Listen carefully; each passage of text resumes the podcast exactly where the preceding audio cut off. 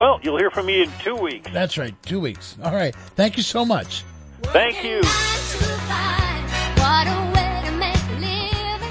Okay, that's it for the local edition. News and information to keep you connected. This is uh, Radio Catskill. And uh, stay tuned. Trailer Talk's coming right up.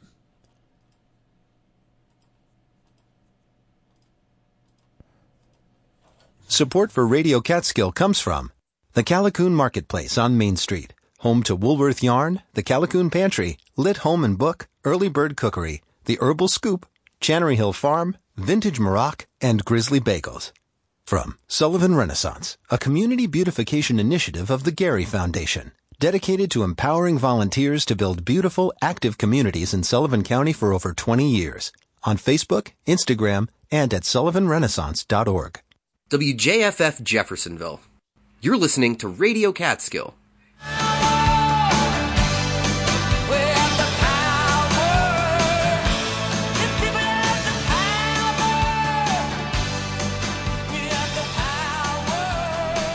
Welcome to Sabrina Artel's Trailer Talk. I'll bring you all kinds of stories from all kinds of people. Whether it's a live public conversation and we're speaking from the kitchen table of my 1965 Beeline travel trailer, from the studios or on the streets, please sit back and enjoy the conversation right here this time every week. So most of these images um, were shot locally in the river corridor here. Such a dab of extravagance. I'm speaking with artist Sandy Long in Narrowsburg, New York, in the Sullivan County Catskills, part of the Delaware River Valley region of New York and Pennsylvania.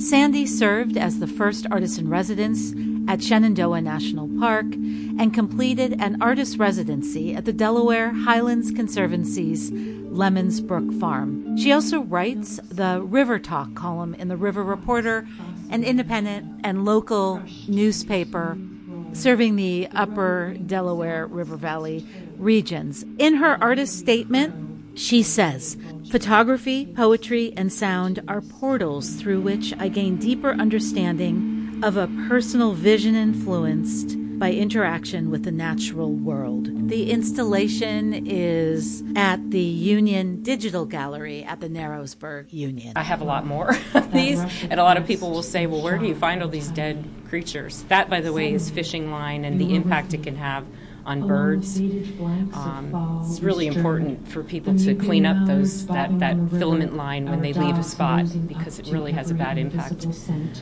Um, so these creatures are all I've encountered while I'm out shooting, um, just for my personal interest in hiking and walking, but also uh, my River Talk column where I write about these different species, um, usually focusing on you know the beauty and the resource and all that they are.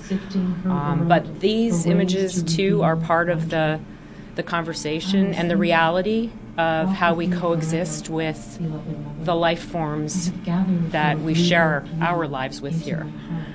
My name is Ginny Boyle, and I was very moved by the video presentation and the feelings that it evoked in myself just about um, the circle of life, about nature, about uh, facing death, and um, seeing the changes in nature and the continuity of life that surrounds us. I've been thinking about what to expect as I drove here to Narrowsburg, to the Narrowsburg Union. And in thinking about impermanence, I have so many questions for Sandy, but in now being in this space and taking it in, I have to say I am moved. And that's something that other people have shared with me that this exhibit has moved them and it really has me there's there's a build Sandy, with your words, with your poems, and with your images. Mm-hmm. And some of these images are jarring and also quite beautiful. The exhibit is filled with death, creatures that have died, but also juxtaposed with images of, I'm going to ask you who they are, but I make the assumption they're your parents who are older. Um, there's also mixed with the photographic images of these memorialized animals. I mean, that's how I'm seeing them, uh, you know, using photography to remember them mm-hmm. and the remains of them, but also to get at how we fit as human beings in this landscape and also how we deal with the kind of brutality that so frequently death embodies mm-hmm. and also an inevitability. What is the genesis of this? What are you working with to create this installation? Hi, I'm Sandy Long, um, poet, photographer, uh, and the person behind the impermanence installation at the Union Digital Gallery right now. This is um, a concept that has long intrigued me, um, probably from my early days as a child poet and throughout the rest of my life as photography came into it and became yet another tool to explore this the cycle of which we are all a part and of which we will all at some point wrestle with the final phases um, those aspects of impermanence that embody both the beauty of living and the desolation of relinquishing. I typically am photographing images that spark wonder, particularly in relation to the natural world. However, along the way, I've encountered so many images of uh, the desolation or the abyss, as poet Mary Oliver refers to it. Um, and so I've collected those too, and they have been just archiving in my gallery of photos, and uh, I have decided that it's time to share them. And um, along the way, I've also been trying to figure out how to incorporate sound and music, um, two of my other passions and interests. So this is coming together in this body of work in a way that's the closest I've ever been able to achieve. And part of achieving that has been um, being assisted by Pat Carullo, who curates the Union Digital Gallery. Um, and he has helped put together the.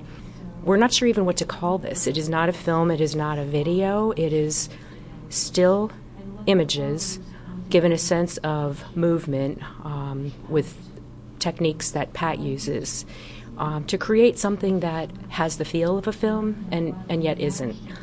Um, so it's a really interesting experience that allows you to immerse um, on various sensory levels. And at the gallery here, he will have the opportunity to work with other local artists in their various capacities to maybe collaborate or do shows in some way similar but explore this same terrain. And it's right here. It's a really exciting possibility.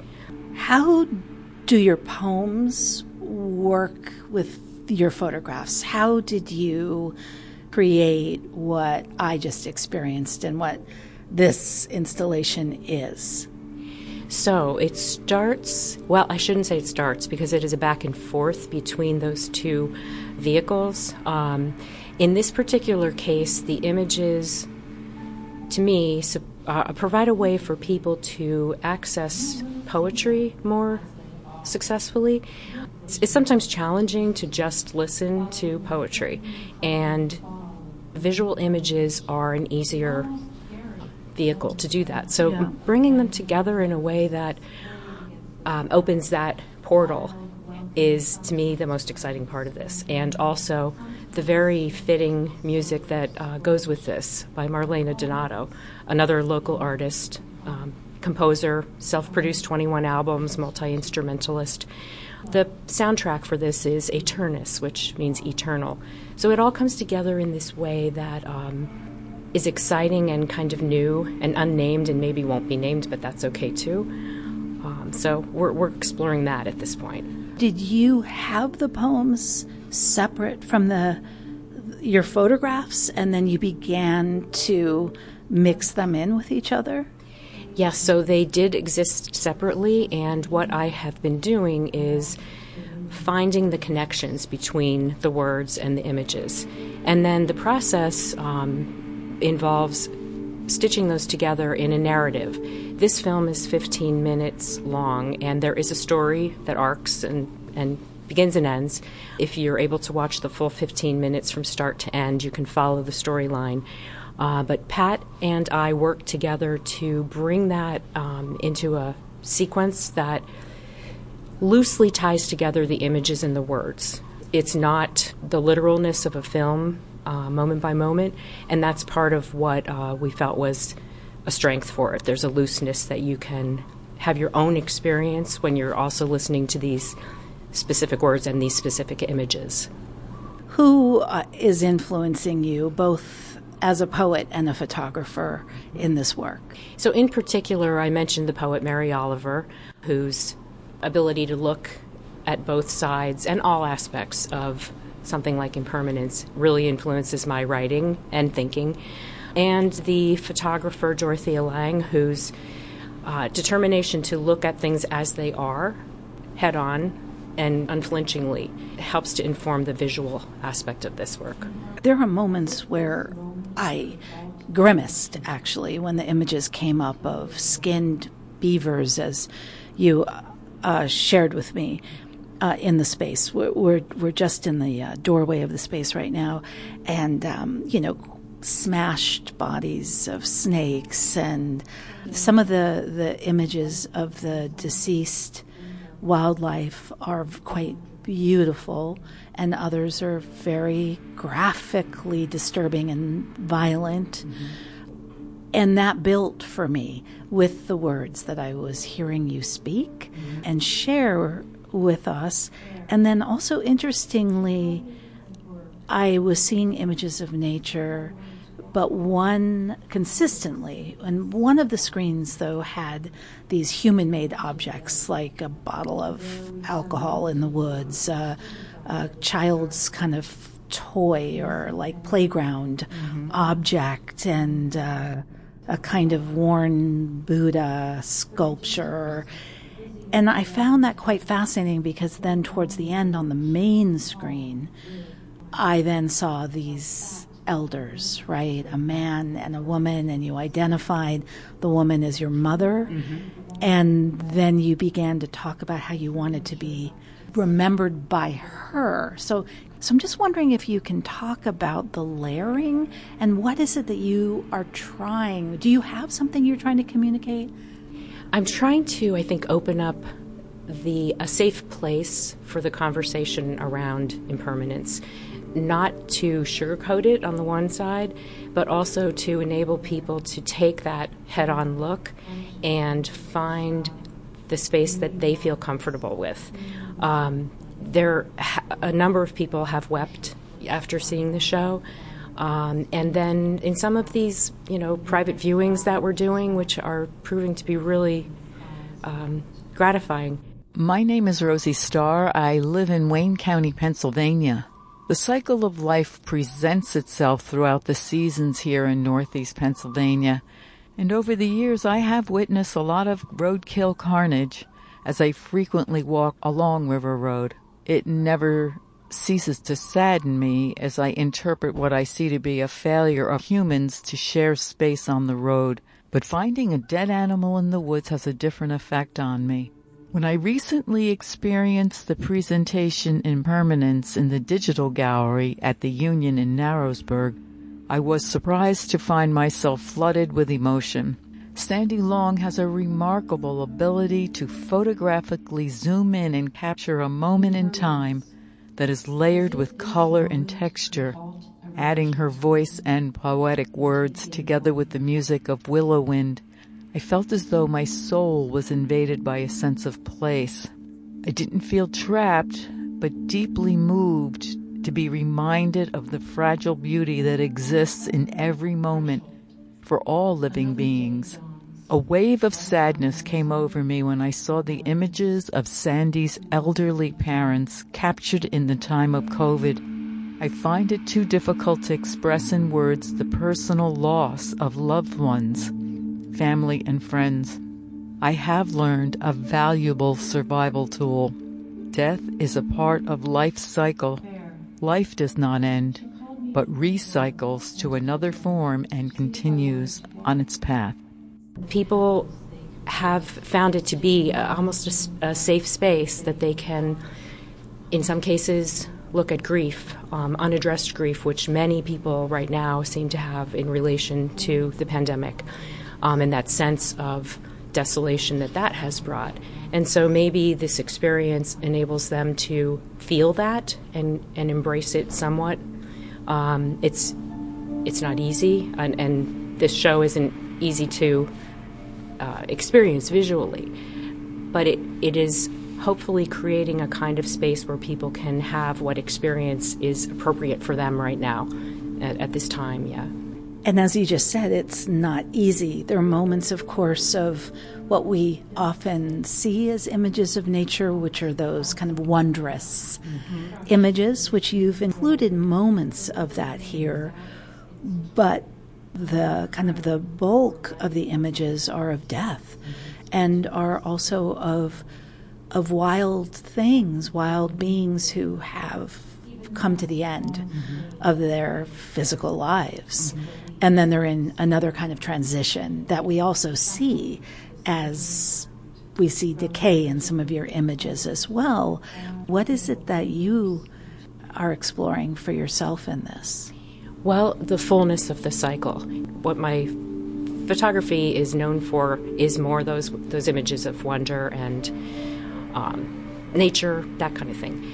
But the reality is, there's a full cycle to life, and we all are part of that cycle. Um, so I'm looking at the full cycle rather than um, ignoring the uncomfortable parts of it.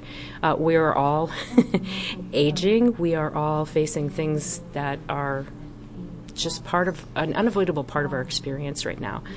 And looking at it, I think, helps us to gain a sense of how to go forward and how to exist in the unknowing. Um, and so some of these images actually start with a literal representation of, say, a drowned deer. And then you gradually move in and into the body in a way that the abstraction erases your understanding of knowing where you are or who you are in relation to the image. And that opens up a space that you can explore on whatever level is comfortable for you. Your work often is in nature, about nature. Why? Why do you start there? What is it that you are exploring and communicating with your listeners and viewers? You know, you are the participants of your work. So I myself have had to become more comfortable with uh, the, the, the things that I see in the natural world they are what they are and experiencing them over a long period of time, you know, has taken me from horror at, at what happens, you know, the collision on the road as our lives intersect with the wildlife here in the region, for example, um, to more of an understanding and acceptance that there are processes that are natural. The hawk does take the snake, and there, no one questions that. It happens, and we have to accept that, and we have to find our way through that acceptance. The um, human aspect of this, the only humans included in the film are my parents, and they are facing the end cycle of their life. So we're exploring that together. I'm, you know, caregiving for them, and it brings me face to face with the reality of what that means. Um, so we're finding our way through it too, and there's much to be explored on the human impermanence aspect of this. Mo- much of the imagery here focuses on nature, as you've mentioned, um, but it's it's the same. You know, it's the cycle, and it's what what happens.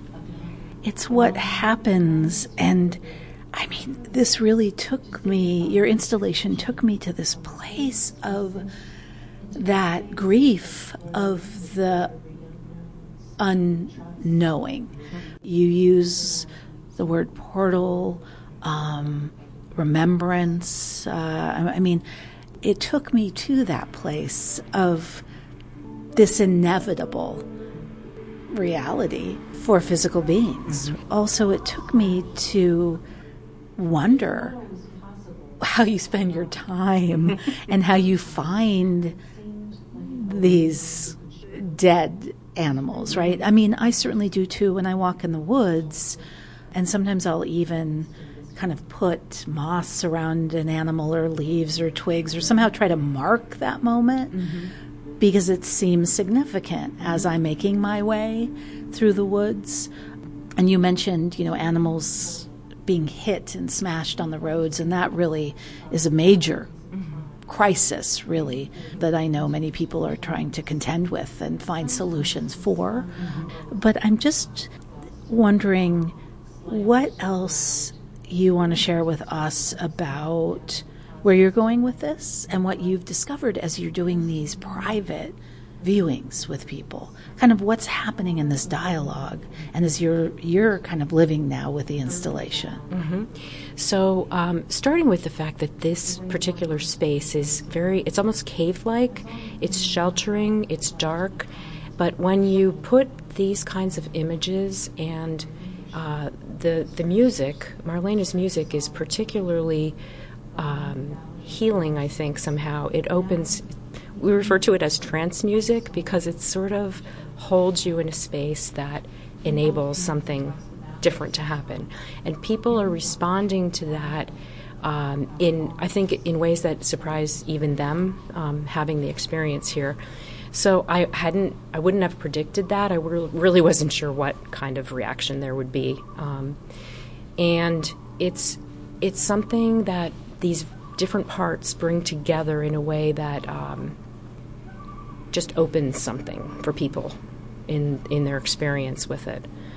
I'm, I'm not sure how to really verbalize it more than that, but mm-hmm. um, it's a way of acknowledging, and it's a way of maybe taking a step in a new direction in in facing what it is that we all will face at some point and that we do encounter in our daily lives you know along our roads and in our forests and and in the human lives that we share. Because you're focusing on nature as a, a, a pathway into, as you just shared with us, this end of of cycle for your parents. You're caretaking with them now. You're in that with them now. So, I'm just. I think because it's so anchored in nature, this installation, and you're taking us into you're describing it as a cave. I experienced it as a kind of sanctuary, mm-hmm. but but this dark space um, with your voice reciting your poetry and with your photographs. Um, so I'm just wondering about your connection with nature and if there's something you've also learned by seeing all of these deaths around you as you're making your way in your neighborhood, mm-hmm. in your community here in the Delaware River Valley of New York and Pennsylvania? Well, what we have here is is extraordinary in terms of nature and the opportunity to um, enmesh ourselves in that experience. I'm Zeke Boyle, and uh, I, I just experienced this very powerful piece by Sandy Long that, um, to me, it just reinforces how connected with nature we are.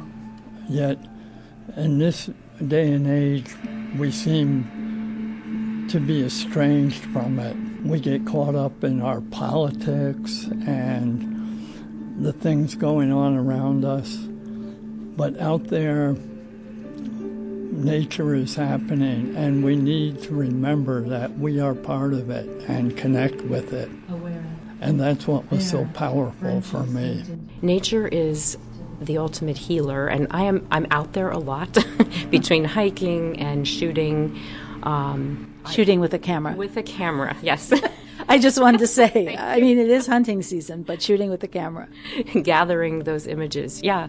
Yeah, some of these images are the result of hunting, you know, this snare trapped coyote and the skinned beavers. So, um, but being out there uh, is is how I encounter it. For me, though, being part of that natural environment, ranging from the air to the water to the sky to all of that, it it is a healing force that it's hard to even describe. But getting out and just taking a walk and opening your senses to that experience is important, and I think a lot of people here really are here because of that. You know, this is a place where you can experience that any day, um, at any time, and I encourage that.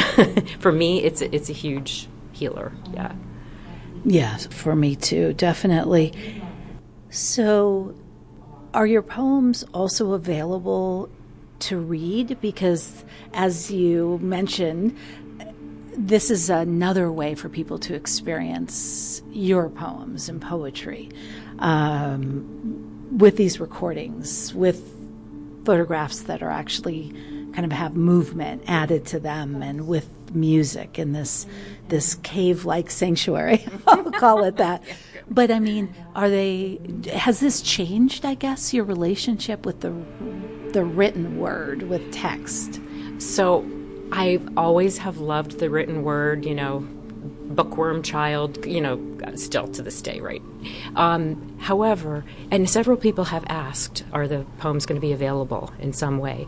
Um, maybe I'm not even sure. Um, but you know maybe a book a collection or something but with this particular approach i was trying to find a way to to bring accessibility to the words you know that isn't just being read to or reading there was a discussion at one point should we put the poems on top of the picture scroll the words and it really felt like no this the images are the anchor and then the words hopefully mm-hmm. almost sink in in a subliminal way. Right. And they become a kind of a score, and really, yeah. they can't, I mean, it would change them mm-hmm. completely if they were separated from this installation. Yeah. I, I, mean, they would become something different. Or to distract people by having them read on a screen when the image itself is, you know, the thing that takes your focus. And I think they just bring it together in a way that's a lot more accessible or um, it's just it, it, has a good feel to it and then hearing on top of that the music it's all it comes together in a different way that i'm really happy about and excited about well i want to congratulate you on it. It, it is an experience. The uh, final screens over here are other images um, related to the theme. And what do we want to say about them? They're um, they're just another exploration of that cycle of life. I'm trying to take a sort of direct, kind of head-on look at what this is, and that's you know challenging, um, but also real. Uh, it, it, was a, a principle that Dorothea Lange, the iconic photojournalist, used in her work uh, to, to observe a thing as it is and acknowledge both its beauty and the desolation that also is, is in that. I'm wondering if there's anything else you want to add. Just an encouragement to remain open and not fear looking at what is. Um, you know, I've wrestled with that myself for a long time, and I have just found more and more that taking that look and that listen and putting yourself in the position to experience it is a really healing opportunity. And at this time, I think uh, a lot of us need that, and it's a good thing to explore. Thank you. And thank you, Sabrina. I really appreciate your coming here today and experiencing this work with me. I'd like to invite anyone who might be interested um, for a private shared viewing of the work. Um, if our schedules can make it happen, we, we're happy to do it. I would love to hear your reaction to the work. You can also learn more about my work at sandylongphotos.com. I've been speaking with artist Sandy Long about her installation Impermanence, the transitory nature of experience. From the kitchen table out on the road, I'm Sabrina Artel. Thanks for joining me for Sabrina Artel's Trailer Talk. The music for the show, Patti Smith, People Have the Power. Trailer Talk is produced by Sabrina Artel. For more information, please visit trailertalk.net. Special thanks to WJFF Radio Catskill and the numerous people who have donated their time, resources, and conversations to make Trailer Talk possible. Thank you all who joined me in these conversations. I'm Sabrina Artel. Safe travels.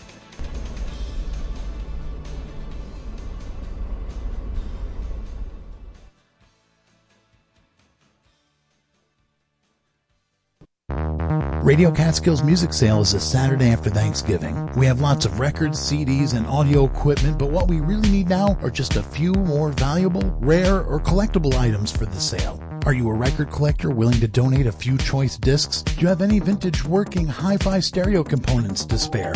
Let us know. Email manager at wjffradio.org to donate your high value items for the music sale. That's manager at wjffradio.org. Estás escuchando Radio Catskill, radio pública para The Catskill y el noreste de Pensilvania.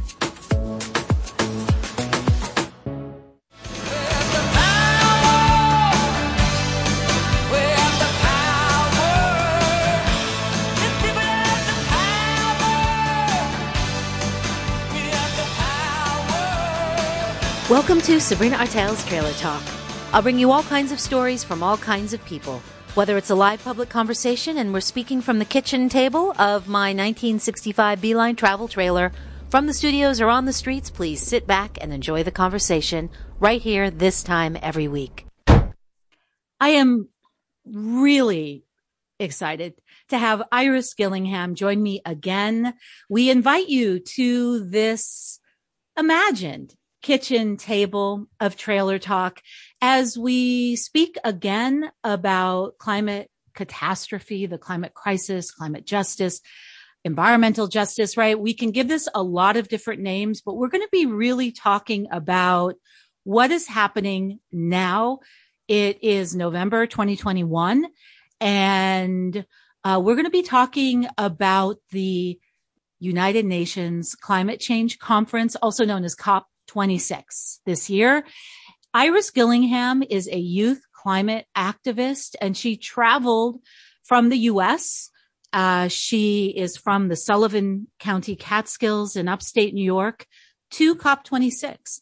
And I welcome her perspective, her feedback about this. So just to share with listeners some of the headlines in, in just really the last 24 hours from the Guardian, a death sentence. Indigenous climate activists denounce COP26 deal. From the Wall Street Journal, the COP26 summit and the global age of shams. From the Hill, COP26's unintended consequences, pushing our allies into China's hands.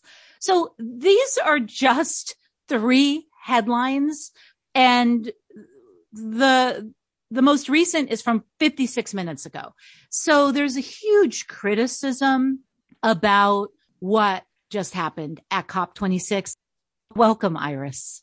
Thank you so much for having me again. Um, I'm currently calling in from Isle of Skye, Scotland, where my friend and I took a little trip out to the islands right after COP26 to have a little breather after the intense two weeks that we've been through. So could you share with us what these two weeks have been like? Your work has been covered by the Boston Globe as a youth climate activist who went from the US there to use your expertise as an organizer and as a climate leader, one that you have been doing since you were a little girl. You are now college age and you're continuing with your vision of what you want to see happen and what you're demanding happen. So let's hear from you, Iris, what this experience has been like and what do you want to see happen and what did not happen at COP26? Yeah, COP26 was a pretty eventful um, experience.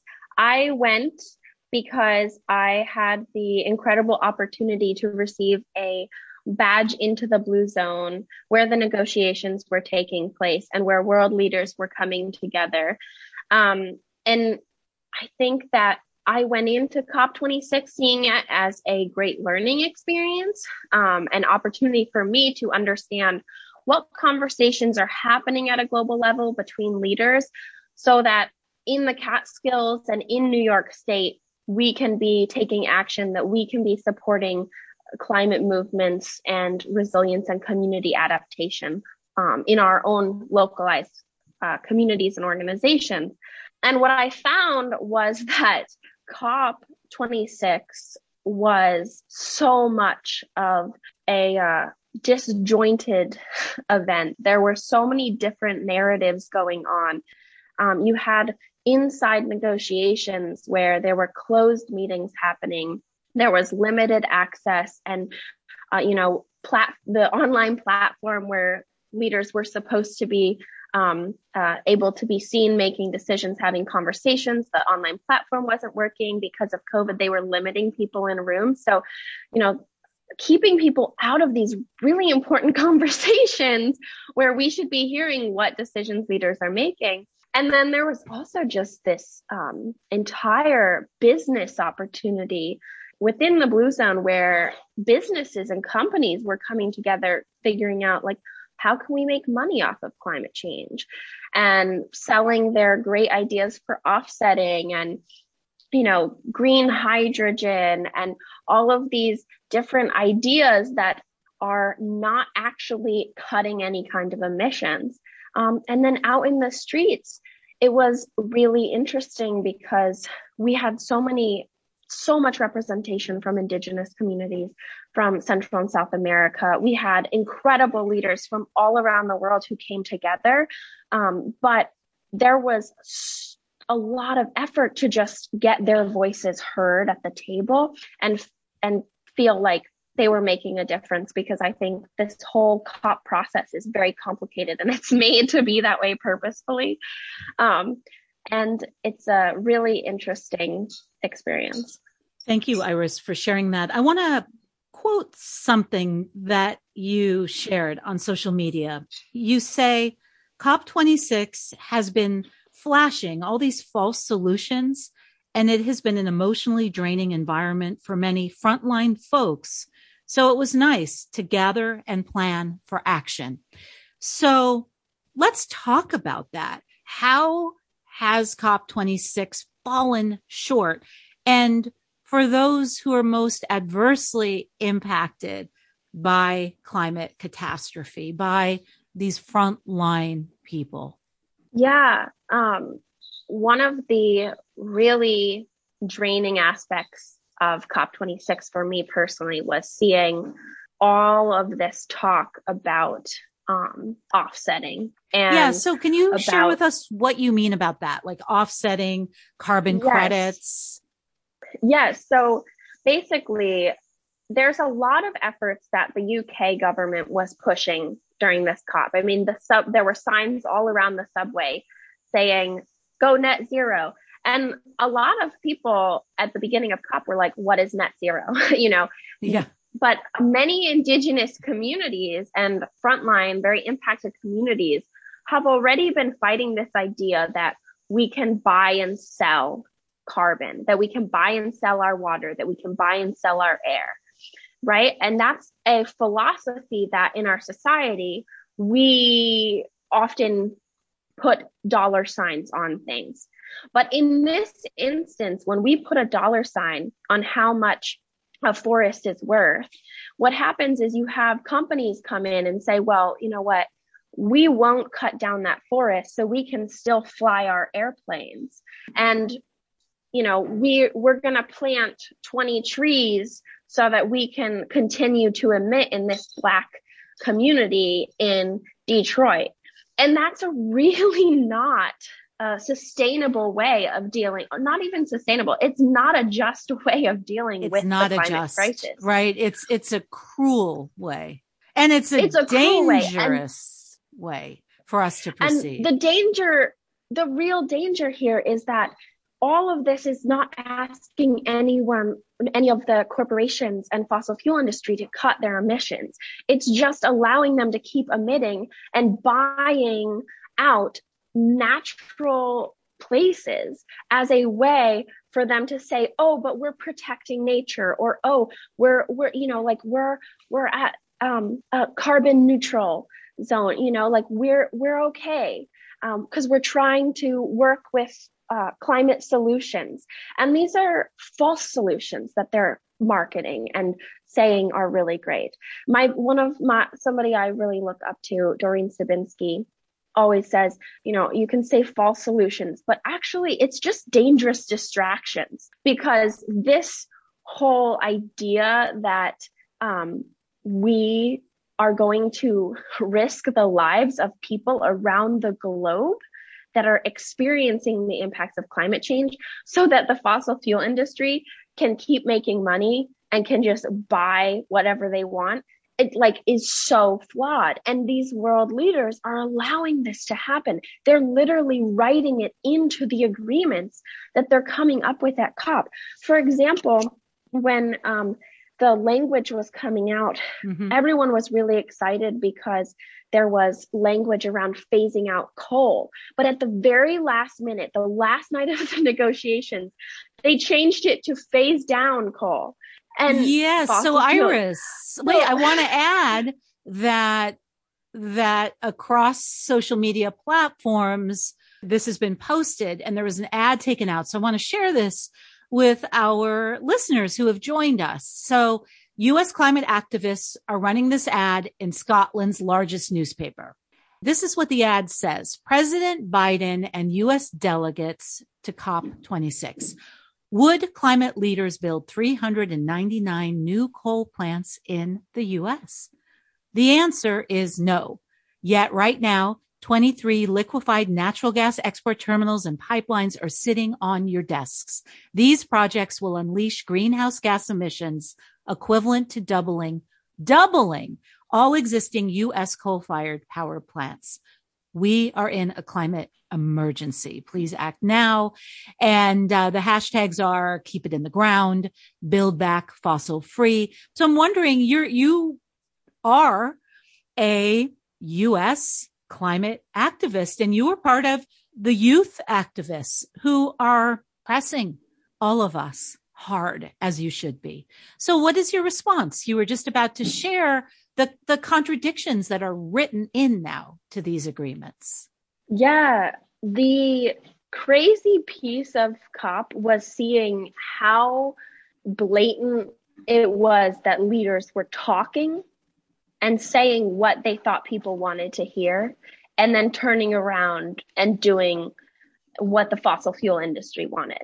So, for example, Biden came to COP touting, you know, climate change and action and saying all these great things about what the US is doing or going to do.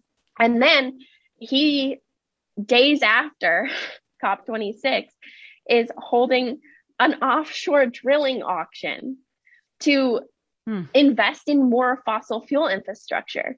And to me, that is a representation not of people following their word, but also people literally not caring what comes out of their mouth if they feel like they're pleasing the public, right?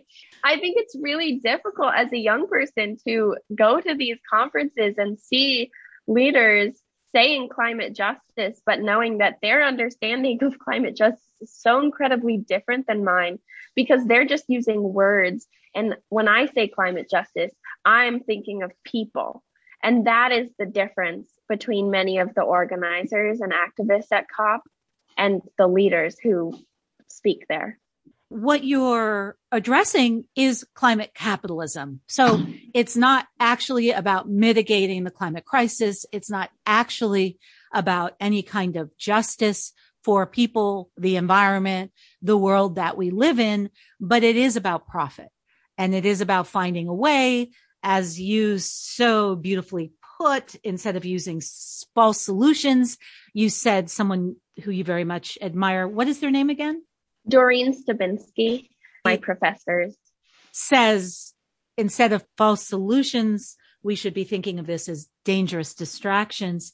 So you're making really important points for us, Iris. Can you describe? So you were at COP26 you were both inside the blue zone. You were also on the streets as a youth activist. And I'm just wondering if you can um, talk about what the streets were looking like. What were those actions you participated in the global day of climate action, for instance.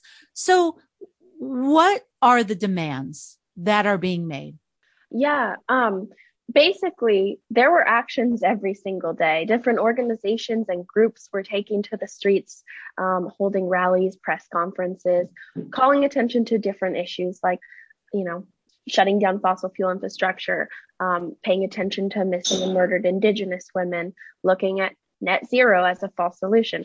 These actions were taking place every day. And um, I wasn't able to be at all of them, but the ones that I did go to, um, that some of the It Takes Roots delegation and Indigenous Environmental Network and groups that I've worked with previously were putting together.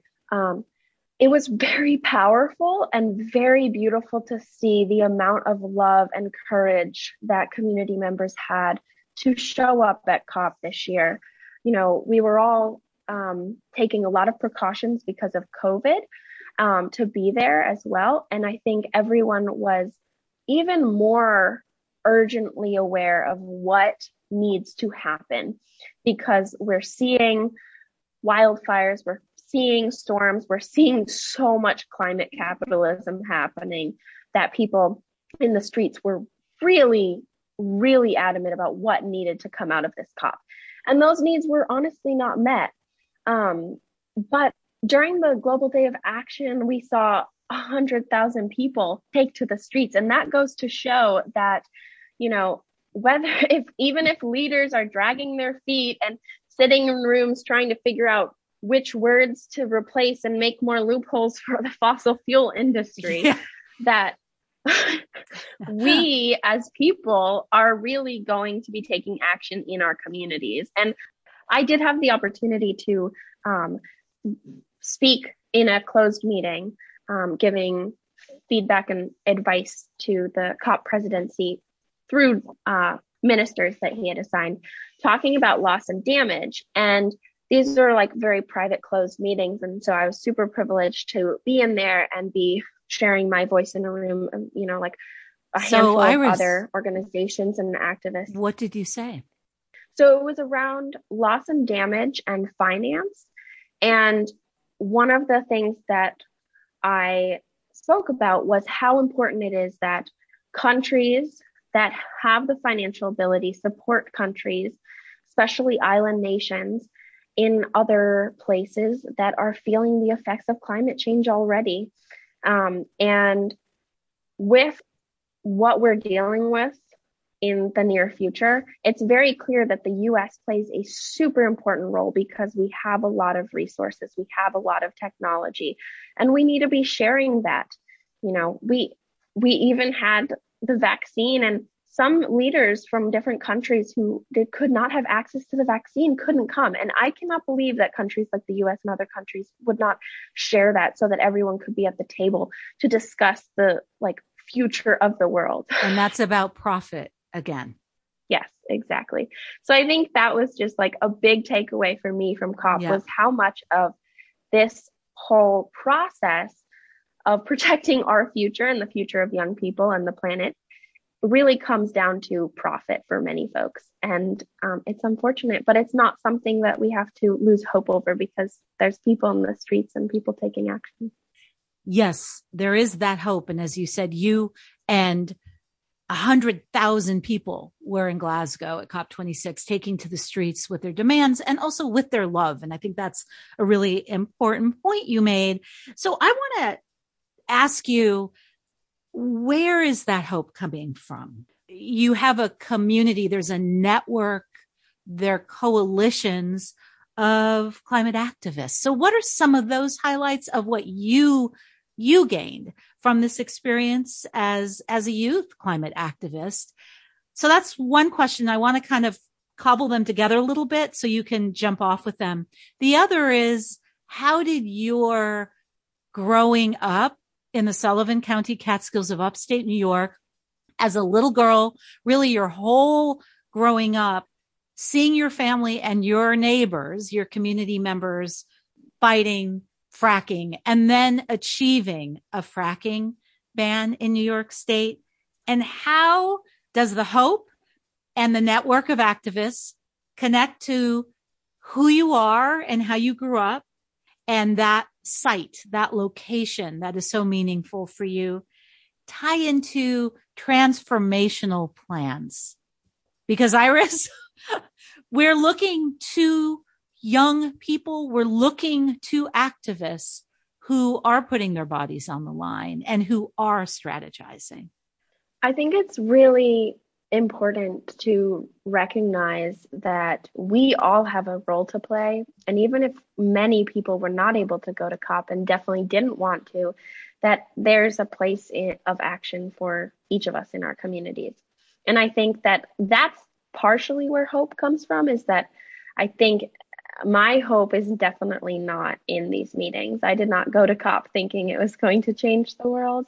I went to COP and I was very excited to connect with and meet with activists from all around the globe who are dealing with these issues and who are fighting it. And we were able to have conversations and strategize and share stories. And, you know, I was able to learn from some incredible movement leaders who've been doing this since they were my age and are still showing up at COP now 26 years later. You know, it's kind of amazing to see the dedication and work that people are putting into justice around the world. Um, and I and, think that I have seen in my own community ways that people show up for themselves. We've experienced a lot of floods since I was a kid. And, you know, when those floods happened, people stepped up, people took care of each other. Um, and that's what we have to do when it comes to climate change. We have to look after our communities, our land. I grew up on Wild Farm where we live off the grid and grow and raise all of our own food and live as sustainably as we can. Um, and I'm very much in love with that place, and I will do, I think, whatever it takes to help protect that watershed, um, which included fighting fracking for much of my life. You know, but in terms of hope, when I was eight years old, most people didn't even know what fracking was. It was called hydraulic fracturing and it was spelled differently. And you mentioned it to yes. someone and they they'd be like, What is that? And what is shale? yes. right. and now people know what fracking is. And now people are becoming more aware with the dangers that it causes communities. And we in New York State we got a ban and we're still continuing to fight fossil fuel infrastructure in the state. But we got a ban that people, some of the best lawyers in the state said we could never get. You know, so that exactly. is hope to me. That represents that people came together from across the state, from rural communities, from New York City, from farming to, you know, uh, lawyers well, to yes, doctors. And- and I want to add to that because that's where I live. I live in upstate New York and I was part of part of this. And what was extraordinary to me was to also see how interconnectedness is vital to these fights, right? Because not only was it about our neighbors, our neighborhood, our community, and then the state, but it was about other states, other countries, other activists, other people who had knowledge and the creativity and the determination that it takes to do these things. So I'm wondering, Iris, for you, when you were meeting so many people during COP26 and you're sharing your inside perspective with us, which I so appreciate, what were some of the things that you discovered in having tea with people and marching with people and interviewing people that you thought, oh my goodness, this is something I need to learn more about, or I'm going to try, or this is something significant? Well, for me, one of the big things was the false solutions. I had gone in with a very strong stance on justice. Um, and I knew many of the false solutions were terrible, right? Uh, growing up on a farm, they are always trying to get farmers to offset so that fossil fuel industries can keep polluting. Um, but I had the opportunity to connect with people and just really understand how much leaders were pushing for these false solutions and how important it is for me to further understand it. So there's actually, I don't know if listeners are interested in learning more about false solutions. There's a little booklet that is free downloadable PDF called Hoodwinked in the Hothouse. And the third edition just came out and you can find it at climatefalsesolutions.org and it's free. And it's, you know, a little booklet. It has pretty images in it. It was put together by a bunch of incredible organizations from around the country. Um, and it just goes through like some of the flaws with these solutions that are being proposed and how can we talk about them in a knowledgeable way and understanding um, when we come up against these people who are like, well, this is going to fix everything.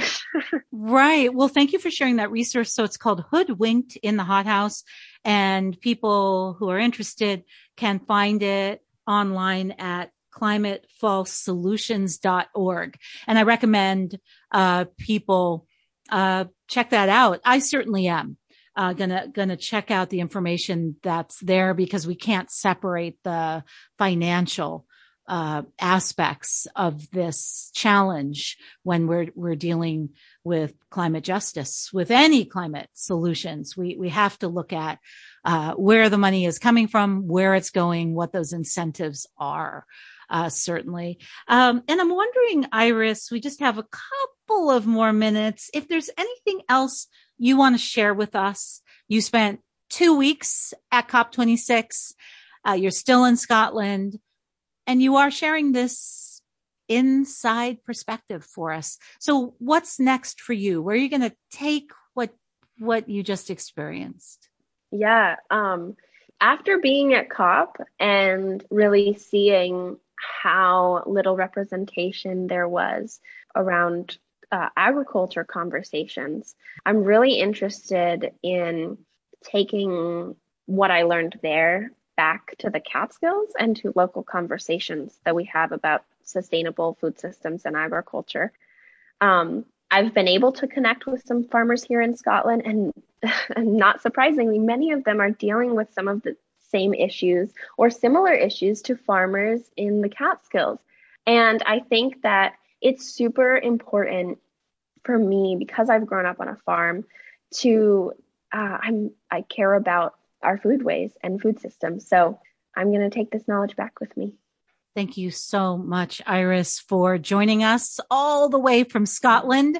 Our kitchen table has expanded to another continent, and I wish you safe and, and joyous travels um, while you continue to educate yourself and and also to share your own knowledge with others on this journey of yours. I've been speaking with Iris Gillingham, who is a youth climate activist who just participated over the last two weeks in the 2021 United Nations Climate Change Conference, COP26.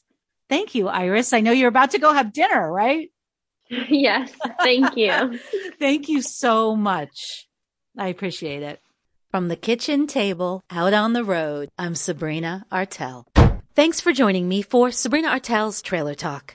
The music for the show, Patti Smith, People Have the Power. Trailer Talk is produced by Sabrina Artel. For more information, please visit trailertalk.net. Special thanks to WJFF Radio Catskill and the numerous people who have donated their time, resources, and conversations to make Trailer Talk possible. Thank you all who joined me in these conversations. I'm Sabrina Artel. Safe travels.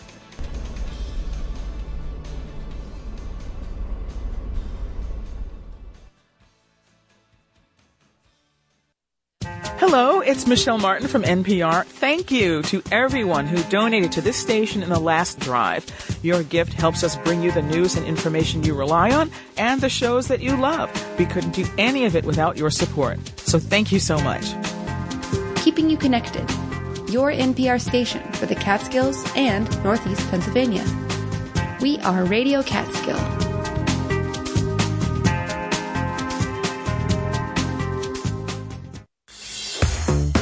WJFF Jeffersonville. Radio Catskill, public radio for the Catskills and Northeast Pennsylvania. On air, online, on your smartphone, and on your smart speaker.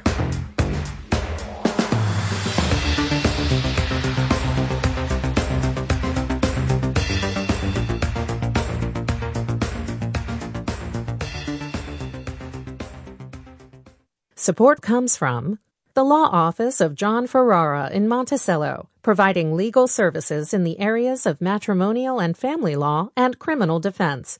John.Ferrara557 at gmail.com. Support comes from The Vintage House on Main Street, Jeffersonville, featuring eclectic furnishings, clothing, antiques, records, and books in a charming 19th century house. VintageHouseJville.com and on Instagram